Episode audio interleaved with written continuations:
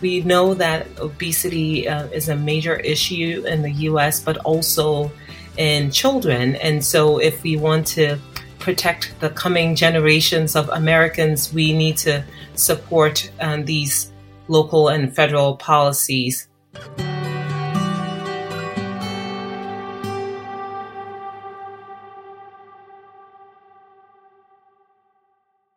The Medical Alley podcast is brought to you by MentorMate. MentorMate empowers healthcare clients to deliver on their mission and transform the human experience through technology. For over 20 years, clients have trusted MentorMate to guide their vision, design innovative products, and build secure solutions while understanding the specific nuances of their industry. MentorMate's global team in the US, Eastern Europe, and Latin America helps clients in all sectors of healthcare transform their organizations. From Fortune 500 pharmaceutical companies and commercial payers to hospital systems, medical device manufacturers, and beyond. Learn more at mentormate.com/healthcare.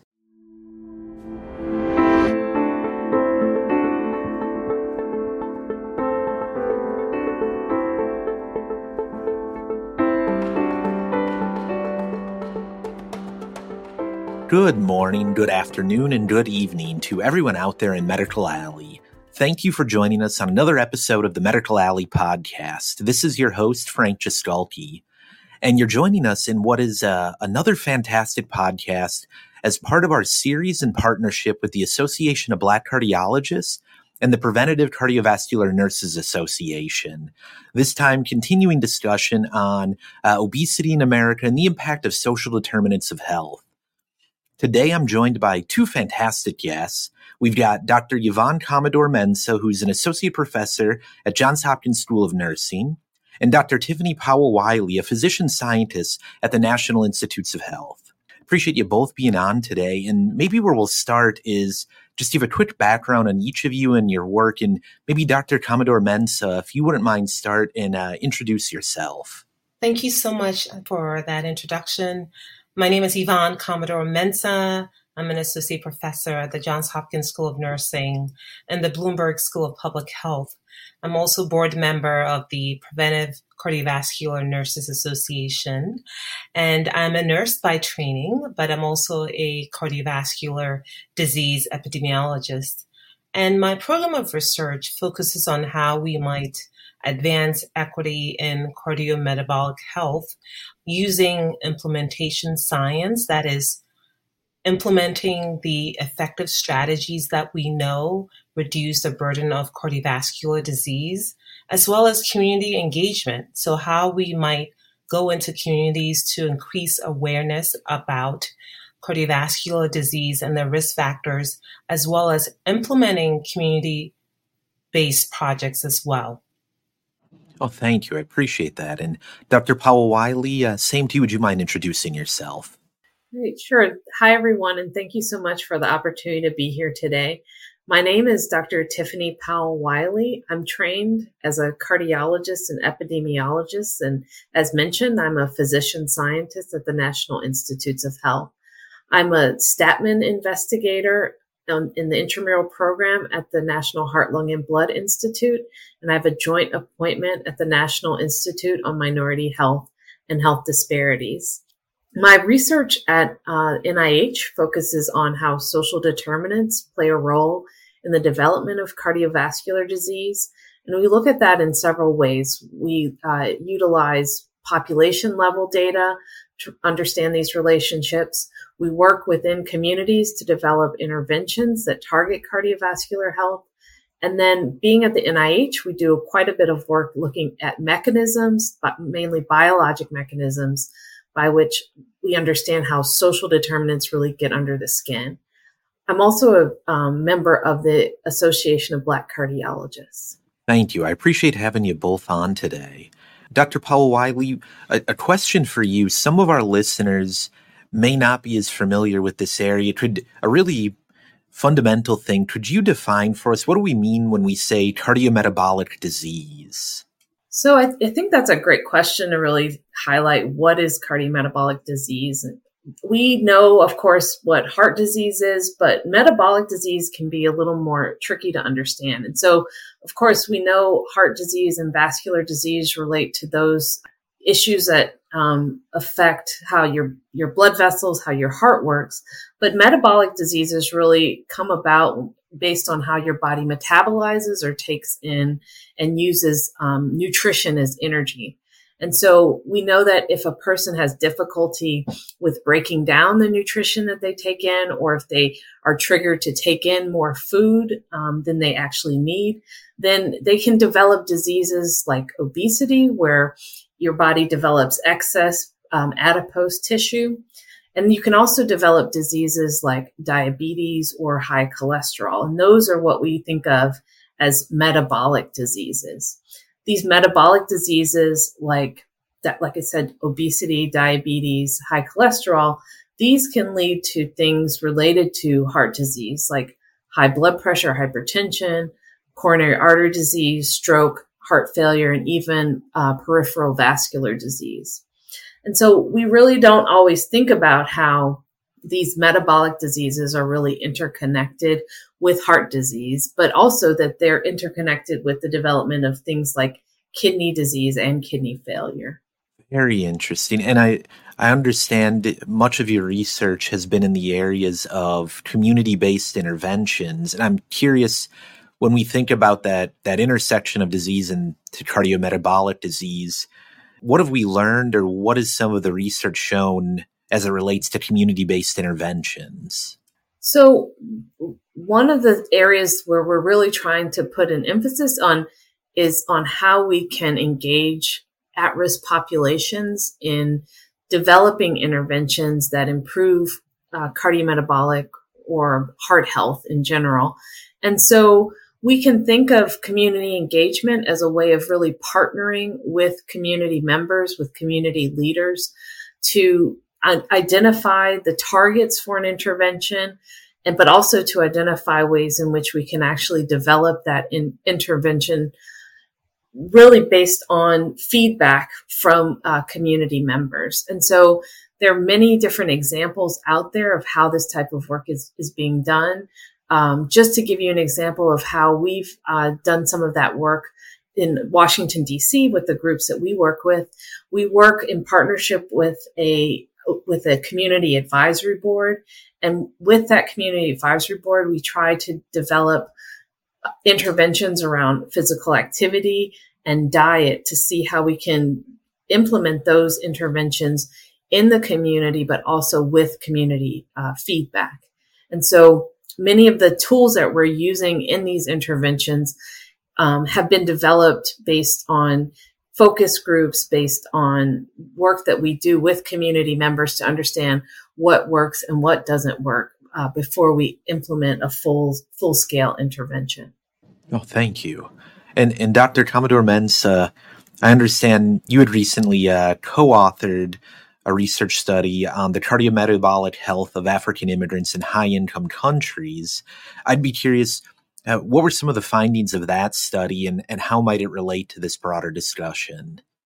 We conducted this study primarily to understand the cardiometabolic health of African immigrants in high income countries. We know that the US has a large population of immigrants, but also a growing population of African immigrants. And so we wanted to understand the burden of these risk factors, including hypertension, diabetes, obesity, high cholesterol, uh, which are risk factors that are relevant to our um, conversation uh, today.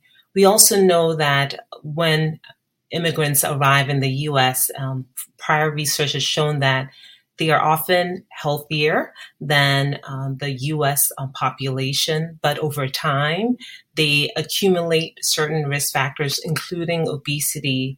And there are different reasons uh, for this phenomenon. For instance, they may not have access to the foods that they're used to, but they may have easier access to foods that are unhealthy. And if I may use myself as an example, I am considered an immigrant. When I arrived in the US in 2004, uh, within six months, I gained about 20 to 30 pounds. And that's because I had access to foods that I rarely had access to growing up in Ghana. For instance, um, soda was unlimited in the cafeteria in college. I had access to pizza every day. So foods um, that are linked with what a higher risk of developing obesity, for instance, sugar sweetened beverages. So that for me was a culprit. And so for many immigrants, when they migrate to high income countries, they move into environments that are considered obesogenic, meaning that the environment makes it easier for them to um, access foods that are unhealthy, but also limits their opportunities to participate in physical activity to prevent obesity. So in this research, we found that the prevalence of obesity among immigrants was fairly high and was highest among Nigerian immigrants, but was lowest among Ethiopian immigrants. So the other lesson there is that the African immigrant population is not a homogenous group. So there was some heterogeneity in the burden of these risk factors, including hypertension, diabetes, smoking, and obesity.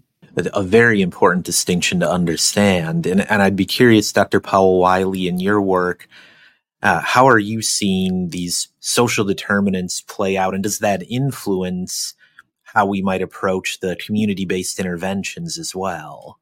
So we know from uh, many uh, studies, including studies from uh, my research group, that these social determinants, these factors related to healthcare, um, factors related to the um, neighborhood factors um, that that you're exposed to, things like exposure to crime, to lack of, of safety within an environment, to limited um, and unsafe housing. All of these can play a role in the development of um, obesity, but also diabetes and cardiovascular disease. We've shown, for instance, that if you live in an area where your levels of safety go down over time, you're more likely to gain weight over time. Or if you live in an area where you actually um, feel less that the resources aren't available in your neighborhood, um, you're less likely to, or you're more likely to develop obesity over time. And so when we think of the interventions that may work in some of these uh, communities, we want to uh, again engage community members on what interventions might look like, but we also want to make sure that we are that we link um, participants to potential resources for um, improving their cardiovascular health. And so, one area that we're trying to see is if is um, looking at working in the community if we can link uh, participants in a study to resources for physical activity, we want to see whether or not that can increase their levels of physical activity over time. And so that's one of the areas of, of active research um, in our group. But we know that, um, as I said, social determinants really play a key role in not only the rates of obesity and diabetes that we're seeing in the United States, but also in the rates of cardiovascular disease, um, where we know, for instance, from some of our work, that the um, counties that have the highest rates of, of cardiovascular mortality are those areas that are most impacted by adverse um, social determinants. You know, this has been a, a theme we've heard across the different discussions on the the importance of understanding social determinants of health of the things that are beyond what we might have historically thought of as being directly relevant to health and how impactful they are.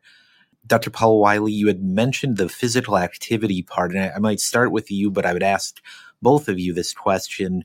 You know, we work with a lot of different technology companies, and we've seen different things developed around like wearables and mobile health technologies. Do you see those as having opportunities or challenges to make an impact uh, when we're looking at obesity or when we're looking at cardiometabolic health? So we can certainly think of wearable technology and digital health t- tools as a potential way of reaching communities and populations who may have limited access to healthcare or may not be able to be seen in the healthcare um, setting on a regular basis. We really um, can see that as a as an opportunity for reaching those um, populations. The issues that we need to really address and think about are how usable um, are these digital tools particularly when many of these tools have not been developed with diverse populations um, in mind. And so I'll just give you a very brief example of what we've seen in our, our physical activity study. So we provide um, participants with blood pressure cuffs to check their blood pressure at home. And it's a, uh, a Bluetooth enabled blood pressure cuff. So it, it connects to their phone and allows them to monitor their blood pressure on their phone.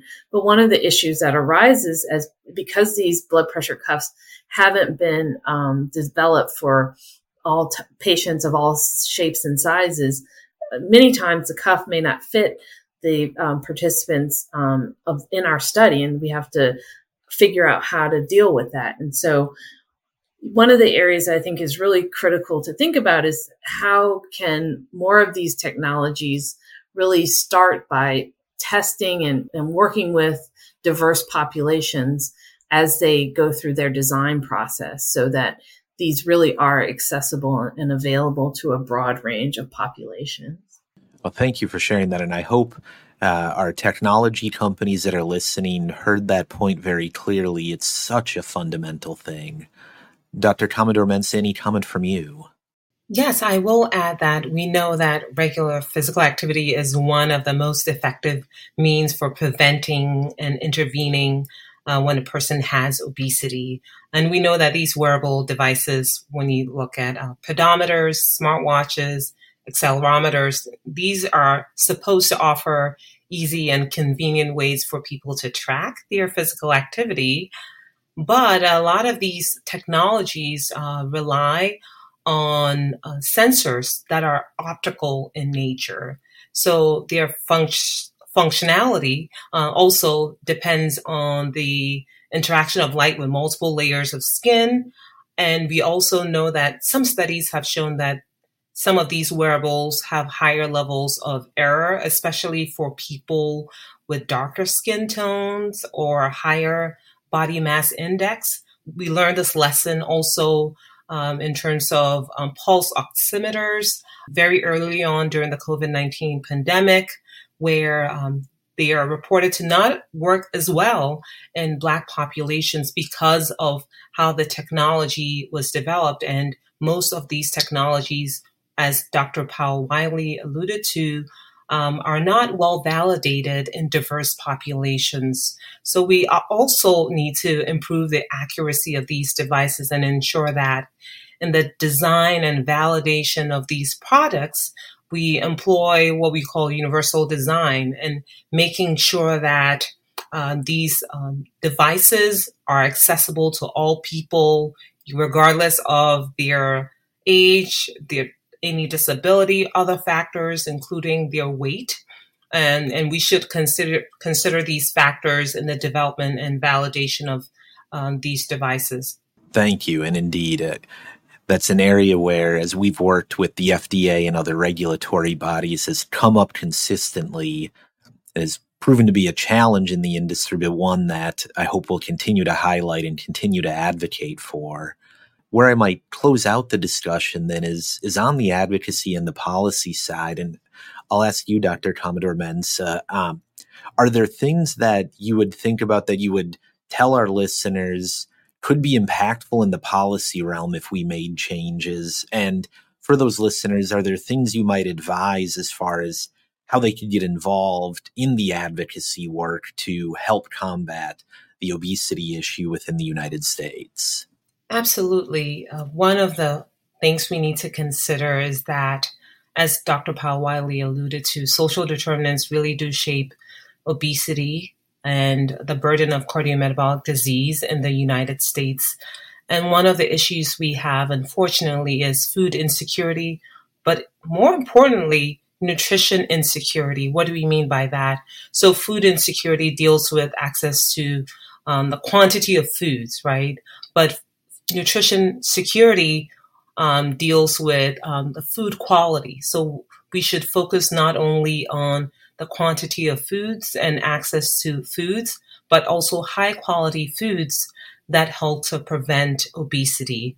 And so, along those lines, I think it's important that listeners support local and federal policies that provide additional funding to programs such as SNAP, uh, the Supplemental Nutrition Assistance Program, also childcare and educational programs such as Head Start and CDC also has a Healthy Schools initiative that seeks to address the obesity epidemic. And so all of these endeavors seek to address uh, obesity as a risk factor for cardiovascular disease, but also prevent um, obesity in uh, young adults and children.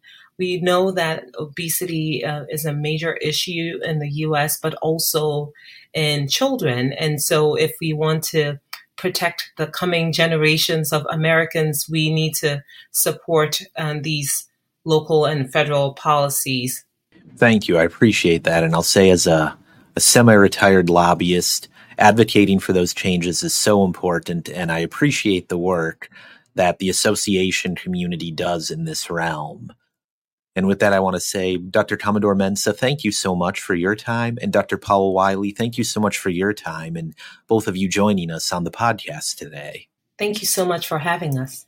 Yes, thank you very much. It was a great pleasure. And folks, that's been another episode of the Medical Alley podcast. This one part of the continuing series in partnership with the Association of Black Cardiologists and the Preventative Cardiovascular Nurses Association. If you're not already a subscriber, you can find us on medicalalleypodcast.org, on Apple, Spotify, and now on our YouTube channel. And hey, do me a favor. Would you share this episode with at least one other person? Help spread this story and this information a little bit further. I'd really appreciate it. Until next time, have a great day.